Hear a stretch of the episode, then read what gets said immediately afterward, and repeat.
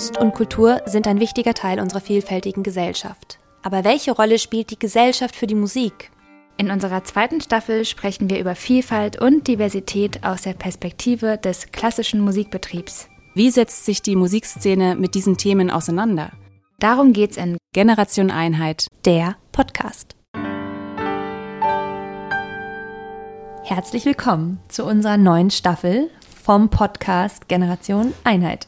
Neue Staffel, neues Glück. Ich freue mich total auf neue Folgen mit euch. Und ein ganz neues Konzept. Das stellen wir nachher mal vor. Ja, vielleicht sollten wir uns aber erstmal vorstellen, oder?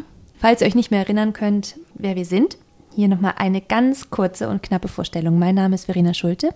Ich bin von Haus aus Flötistin und habe jetzt noch ein Aufbaustudium im Fach Kulturmanagement hinter mir und promoviere zurzeit im Bereich Kulturpolitik. Ich bin Elisabeth Hahn. Ich bin vom Haus aus Poliz äh, Polizistin. genau. Ich bin von, vom Haus aus äh, Pianistin und äh, bin jetzt aber im Rundfunk, also als Musikjournalistin tätig.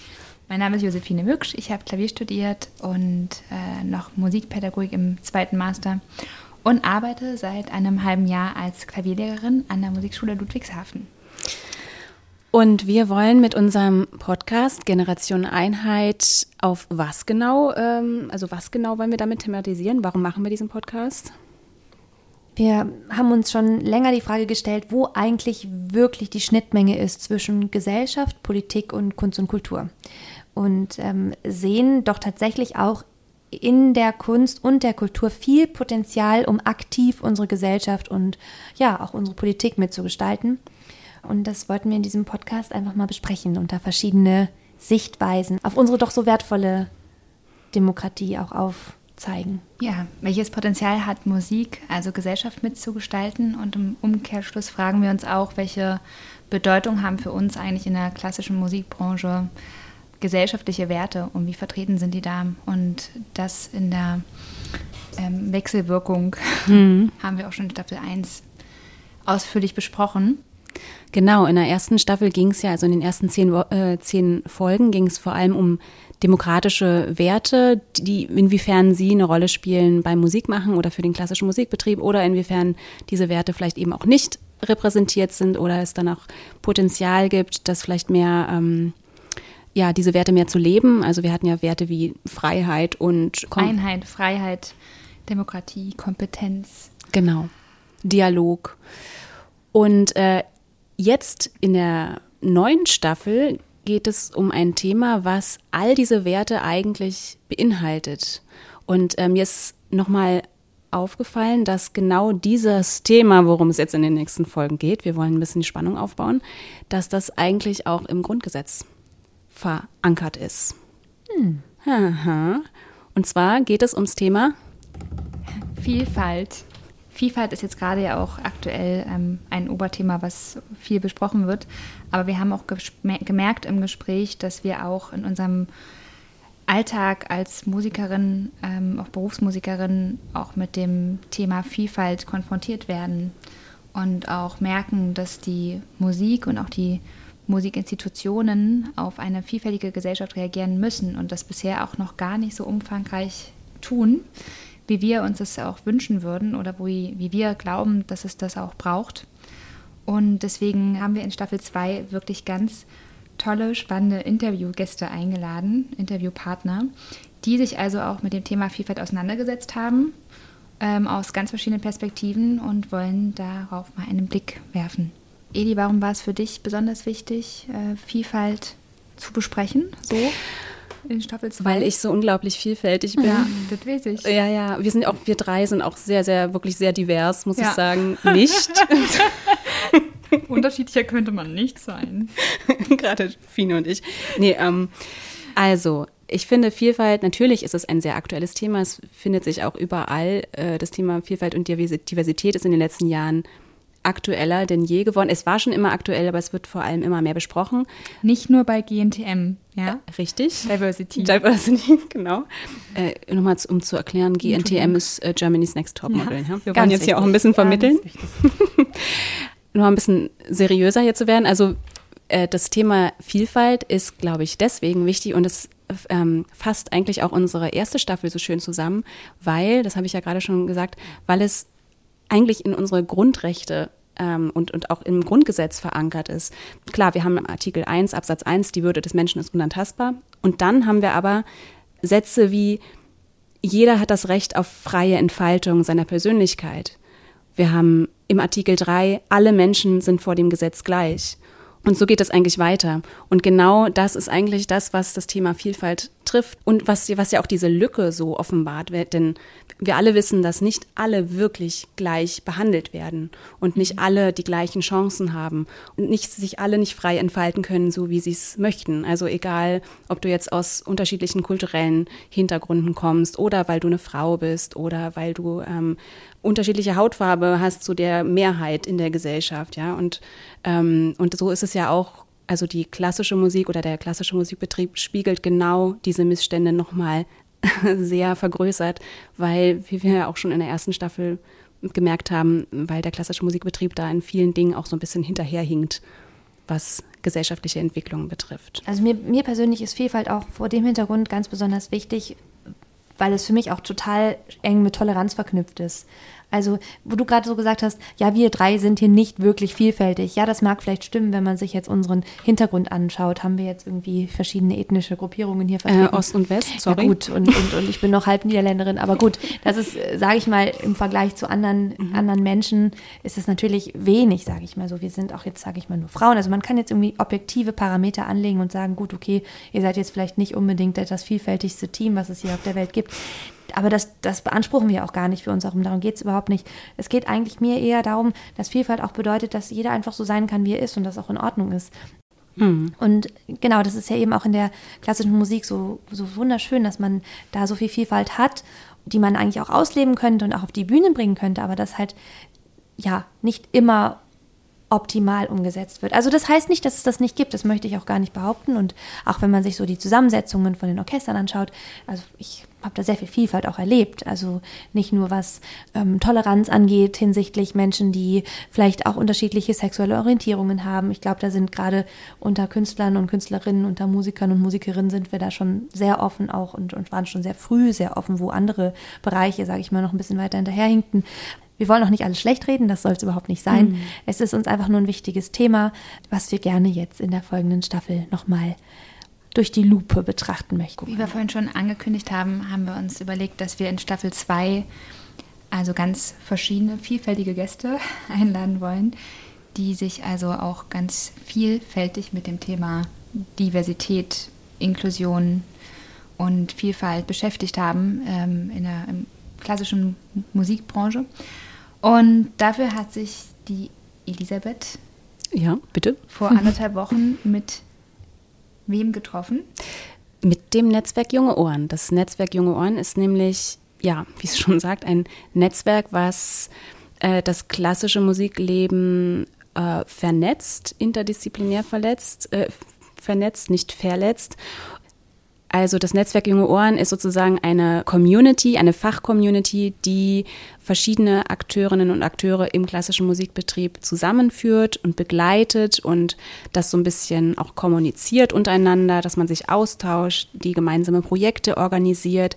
Genau, und dieses Netzwerk Junge Ohren, das unterstützt eben diese verschiedenen Institutionen auf dem Weg, ich zitiere mal ganz kurz, in eine zukunftsfähige Musikkultur, Doppelpunkt, divers, inklusiv und interdisziplinär. Ja?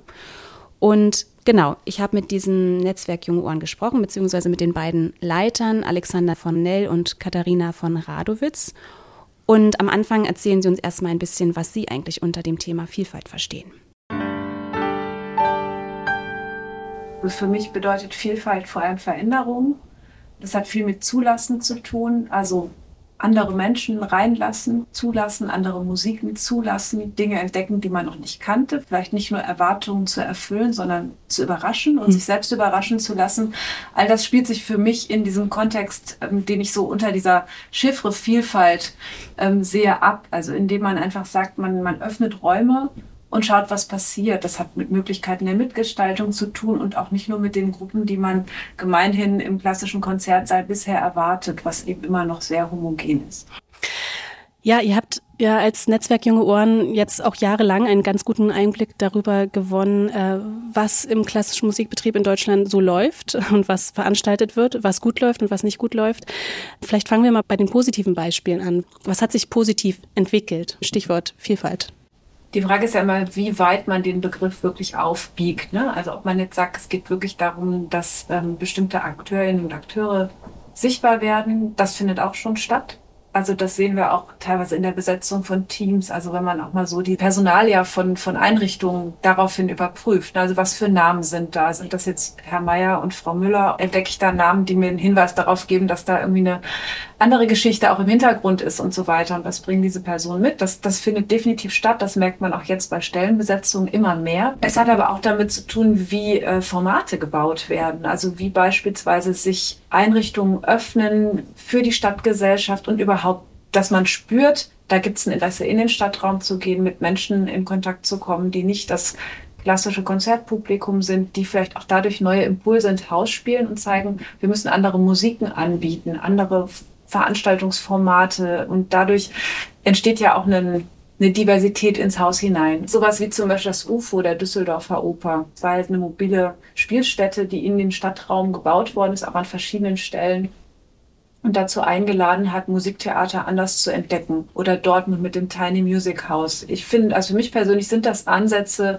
die das Bemühen zeigen, in die Stadtgesellschaft hineinzugehen und gleichzeitig so Dinge wie das Foyer Public am Theater Basel zum Beispiel ist ja dann andersherum die Einladung, an die Stadt reinzukommen und auch vor allem als ein Raum, der erstmal einfach ein offener Raum ist, in dem etwas entstehen könnte. Diese Frage von was könnte passieren, die ist natürlich auch extrem spannend. Vielleicht kann man das schon auch noch ergänzen mit Dingen, mit, mit zahlreichen Formaten, die zwangsläufig entstanden sind in den letzten zwei Jahren wo völlig klar geworden ist, weil wir unser ganz normales Programm nicht machen können, weil die Räume zu sind, die Vielfalt auch in Formaten zu denken und eben tatsächlich aufsuchende Kulturarbeit zu machen, indem man sich schlicht und ergreifend ganz physisch in den Vorgarten von potenziellem Publikum stellt und dort spielt, indem man auf ganz unterschiedlichen Medienangebote schafft, die es Menschen ermöglicht, teilhaben zu können, die zum Beispiel aus physischen Gründen einfach gar nicht in ein Konzerthaus hineingehen können, also weil sie unter Umständen gar nicht gehen können. All solche Sachen sind natürlich Vielfalt und ähm, das ist sehr viel stärker in das Bewusstsein hineingeraten. Auch das ganze Thema Inklusion ist viel stärker inzwischen in einem Bewusstsein, dass vermittelnde Formate wesentlich sind, um Publikum zu erreichen und Publikum zu binden, dadurch, dass vermittelnde Formate in der Pandemie einfach die waren, die funktioniert haben. Mhm. Wo seht ihr möglicherweise noch Entwicklungsbedarf im klassischen Musikbetrieb? Also es gibt definitiv noch Luft nach oben. Ne? Also das sind jetzt irgendwie Beispiele, die, glaube ich, zeigen, da ist überhaupt die Möglichkeit zur Bewegung drin. Und gleichzeitig glaube ich, nehmen wir alle wahr, wie stark auch Beharrungskräfte sind und wie groß der Wunsch ist äh, nach einem Back to Normal. Also Alexander hat ja gerade einfach auf die Pandemie hingewiesen und das, was da aufgebrochen ist. Und ähm, wir hatten auch kürzlich, also letztes Jahr im November einen Fachtag ähm, zum Thema Technologie und Potenziale für kulturelle Bildung und hatten da auch einige Menschen dabei als Referenten, die eine Behinderung hatten und auch da ist eigentlich deutlich geworden, dass natürlich Streaming eine große Chance ist, dass aber natürlich auch die Gefahr darin liegt, sich andererseits zur Ruhe zu setzen. Aber natürlich geht es darum, ähm, die Möglichkeiten in den Häusern weiter daraufhin zu überprüfen und auszubauen, dass man eben Barrieren abschafft. Und das reicht natürlich von der Aufbereitung einer Webseite bis hin zu der Frage, müssen im Foyer Stehtische stehen und wo ist die Bar? Also, und wie viele Rollstuhlfahrer dürfen gleichzeitig in einen Konzertsaal und warum ist das alles so unflexibel und was ist überhaupt hinter der Bühne und auf der Bühne? Also wenn wir jetzt nur über sozusagen die, die Frage von Menschen mit Behinderung spricht, ähm, wie vielfältig ist auch Behinderung. Äh, das zum Beispiel finde ich ein sehr spannendes Beispiel, das Utopia-Orchester, die sind auch in Berlin. Die haben, soweit ich weiß, sogar ein Vermittlungsprojekt, wo sozusagen als vermittelnde Menschen mit Behinderung tätig sind, die nochmal sehr viel stärker fragen bei einem Vermittlungsprojekt, für welche Menschen ist das? Weil oft werden ja, wird das Thema Behinderung gleich so über einen Kamm geschoren und die Vielfalt, die sich da wieder auftut, die ist uns als Menschen, die zumindest nicht bekannt mit einer Behinderung zu tun haben, total verborgen. Da sehe ich auch so das, das Potenzial, in den Austausch zu kommen, also wirklich an einen Tisch zu kommen. Ich denke, ein wichtiger Punkt ist tatsächlich auch, Vielfalt in allen Aspekten zu denken. Also Vielfalt eben nicht nur hinsichtlich des, des Publikums zu denken, sondern eben auch derjenigen, die das Programm machen. Ja? Und sowohl diejenigen, die dann tatsächlich auf der Bühne stehen, aber auch diejenigen, die eben sich Gedanken darüber machen, wie sowas ähm, zustande kommt. Und da ist tatsächlich das Entwicklungspotenzial noch sehr groß. Die Tatsache, dass wir es feiern, wenn in äh, Führungsstrukturen von institutionalisierten Häusern Doppelspitzen entstehen und dann sogar vielleicht Doppelspitzen, die rein weiblich äh, sind. Und da ist noch viel, viel, viel Potenzial.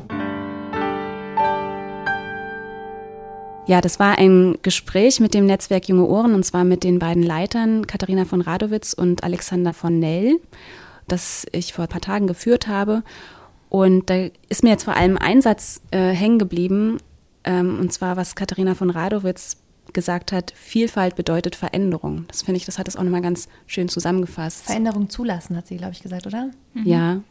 Und ähm, die beiden haben ja eigentlich so ein bisschen ein, eine Übersicht gegeben, auch über die Themen, die uns in den nächsten Folgen auch beschäftigen werden. Absolut. Nämlich, welche Themen waren das? Ja, zum Beispiel Inklusion. Das ist, wird, wird uns auf jeden Fall beschäftigen, in sogar einer der ja, ultimativ vor uns liegenden Folge. Und worüber wir definitiv auch noch sprechen werden, ähm, ja, ist überhaupt Diversität mhm. allgemein und auch natürlich die Rolle der Frauen. Also Gleichberechtigung. Gleichberechtigung, Frauen in Führungspositionen, das wird uns auch noch mal beschäftigen. Ja. Also das NJO begleitet ja Akteure und Akteurinnen, wie Sie schon vorhin äh, sich auch vorgestellt haben. Und letztlich wollen wir ja in Staffel 2 auch einmal diese Akteurinnen und Akteure vorstellen. Also all die die unseren klassischen Musikbetrieb tatsächlich auch divers gestalten und die da auch Vielfalt mit reinbringen. Das war uns ganz wichtig, mhm. denen eine Plattform auch im Rahmen dieses Podcasts zu geben. Ich finde auch das Thema Transkulturalität zum Beispiel sehr, sehr wichtig. Also auf jeden Fall, auf jeden Fall. Außereuropäische Musik und überhaupt unser, inwiefern das auch vor allem unser Musikverständnis bereichern kann. Wir sehen es ja eigentlich in der Kulinarik so, ne? Also mhm. keiner möchte jeden Tag Bratwurst mit Sauerkraut essen. Och, das ist Menschen ein gutes bestimmt. deutsches Essen. Ja. Die Menschen gibt es bestimmt, die das Ja, sicher. sicher. Ähm, und das ist ja auch okay so. ist auch okay, wenn man das jeden Tag essen möchte, ist das völlig in Ordnung. Genau, aber ich bin sehr, sehr dankbar, ähm, dass ich äh, heute hat Fine ganz toll asiatisch gekocht und, und ähm, ja, dass wir uns da eigentlich, dass es da ganz selbstverständlich ist, dass wir aus verschiedenen Ländern uns irgendwie bereichern lassen und, und damit unseren Blick weiten und unseren Geschmack mhm. weiten es ist ja gar nicht in unserem Sinne, den Menschen jetzt irgendwie vorzuschreiben, wie unterschiedlich und vielfältig sie essen sollen. Also das ist absolut nicht in unserem Sinne. Es geht uns ja nur darum, dass unsere Gesellschaft sich wandelt. Unsere Gesellschaft wird immer diverser. Wir haben immer mehr Menschen, die nach Deutschland kommen, die mit einem anderen kulturellen, ethnischen Hintergrund auch hierher kommen und hier auch bleiben und hier auch leben. Und uns geht es ja eigentlich nur um Verständnis und, und, und Toleranz Offenheit. und Offenheit, mhm. genau. Also das heißt, es geht uns gar nicht wirklich darum, dass wir jetzt sagen müssen, dass jemand, der sehr gerne Sauerkraut isst, jetzt plötzlich Chinesisch essen muss. Oder das jemand, ist ja auch der, sehr, sehr gesund, Sauerkraut. Absolut. Und jemand, der jetzt irgendwie gerne Beethoven hört, der soll auch gerne weiterhin nur Beethoven hören. Aber ich möchte halt gerne auch, dass es die Möglichkeit gibt, dass es eben für jemanden, der jetzt gerne äh, traditionell türkische Musik hört, dass er ein traditionell türkisches Instrument an der Musikschule erlernen kann. Weil Richtig. das sind ja auch Kulturen, die hierher kommen und ich finde, das gehört genauso. Oder schon lange in unserer Gesellschaft Oder zum Teil ja, schon seit Jahrzehnten hier mh. sind. Ja, das betrifft ja auch gar nicht jetzt nur Konzertformate wie vom NJO, ähm, angesprochen, sondern auch wirklich ähm, Musikinstitutionen. Deswegen freue ich mich wirklich sehr auf das Interview mit der Angela Bauer. Das ist ja auch was, was mich persönlich sehr beschäftigt, jetzt auch als Klavierlehrkraft. Ähm, Weil du in Ludwigshafen unterrichtest, ja, an der Städtischen Musikschule. Selbst genau. wenn es gar nicht Ludwigshafen wäre, dass ich einfach auch merke, dass das wie ähm, auch vermittelt wird, vielleicht auch schon im Studium, wie ja, ein Klavierunterricht verläuft. Ich glaube, dass, dass man das inzwischen nur noch mit einem sehr geringen Teil der Schülerschaft machen kann. Und da spielt ja auch noch rein, ist auch ein großes Thema, finde ich, ähm, auch das Thema Repräsentanz und Sichtbarmachung von, von einer gesamten Gesellschaft. Und da, das fängt, wie gesagt, das wurde ja auch schon ein bisschen angesprochen in dem Gespräch, bei Konzertprogrammen an. Da ist es ganz klar, dass es ähm, in den letzten fünf Jahrhunderten auch nicht nur Männer gab, mhm. die komponiert haben, sondern auch Frauen. Und zwar sehr viele. Und da ist jetzt in den letzten Jahren auch sehr, sehr viel passiert, das ein bisschen sichtbarer zu machen. Aber da ist noch großes, großes Potenzial. Und Genau, also wenn man jetzt zum Beispiel auf, ich war äh, letzt, diese Woche beim Ultraschall-Festival in Berlin, Festival für neue Musik, mhm. und da ähm, ist der Frauenanteil, der Komponistinnenanteil äh, sehr, sehr groß, also im Vergleich. Und das, das wird auch ein wichtiges Thema sein. Da geht es um mhm. Sichtbarmachen von, von der gesamten Gesellschaft. Darum geht es in Generation Einheit, der Podcast. Also ich struggle jetzt so ein bisschen mit unserem Namen, muss ich sagen. Seitdem es jetzt hier die mit dem Klimakleber gibt. Und wie heißen die Generationen? Ach so. letzte Generation. Letzte Generation. Oh, oh die letzte Generation Einheit. Vielleicht müssen wir uns nochmal umbenennen. Nee, nee, nee, nee, nee. Fällt das ein? Naja, aber wir können Gucken uns ja nicht fest, wir können uns ja auch festlegen. genau. Gute Idee. Das war schon gut. Wir bleiben Generation Einheit, würde ich sagen. Auf jeden Fall, ja. Ja, doch. Ohne Kleben. Kleben und kleben lassen. Ich freue mich riesig auf die Staffel mit euch auch. Schon allein mit euch beiden freue ich mich riesig. Ja, und auch mit euch Zuhörern freuen wir uns total. Natürlich. Und wenn ihr etwas dazu beitragen wollt, wenn ihr irgendwelche Themen habt, die mit Vielfalt zu tun haben im klassischen Musikbetrieb oder auch in eurer ganz persönlichen eigenen Realität, schreibt uns gerne eine E-Mail an generationeinheit.gmail.com und folgt uns in den sozialen Medien oder schreibt uns da eine Nachricht, ganz wie ihr mögt. Wir freuen uns. Und wenn ihr ganz lieb seid, dann könnt ihr uns auch abonnieren bei Spotify und allen anderen Streaming-Plattformen. Wir freuen uns auf die nächste Folge. Macht's ganz gut. Bis bald. Bis bald. Tschüss.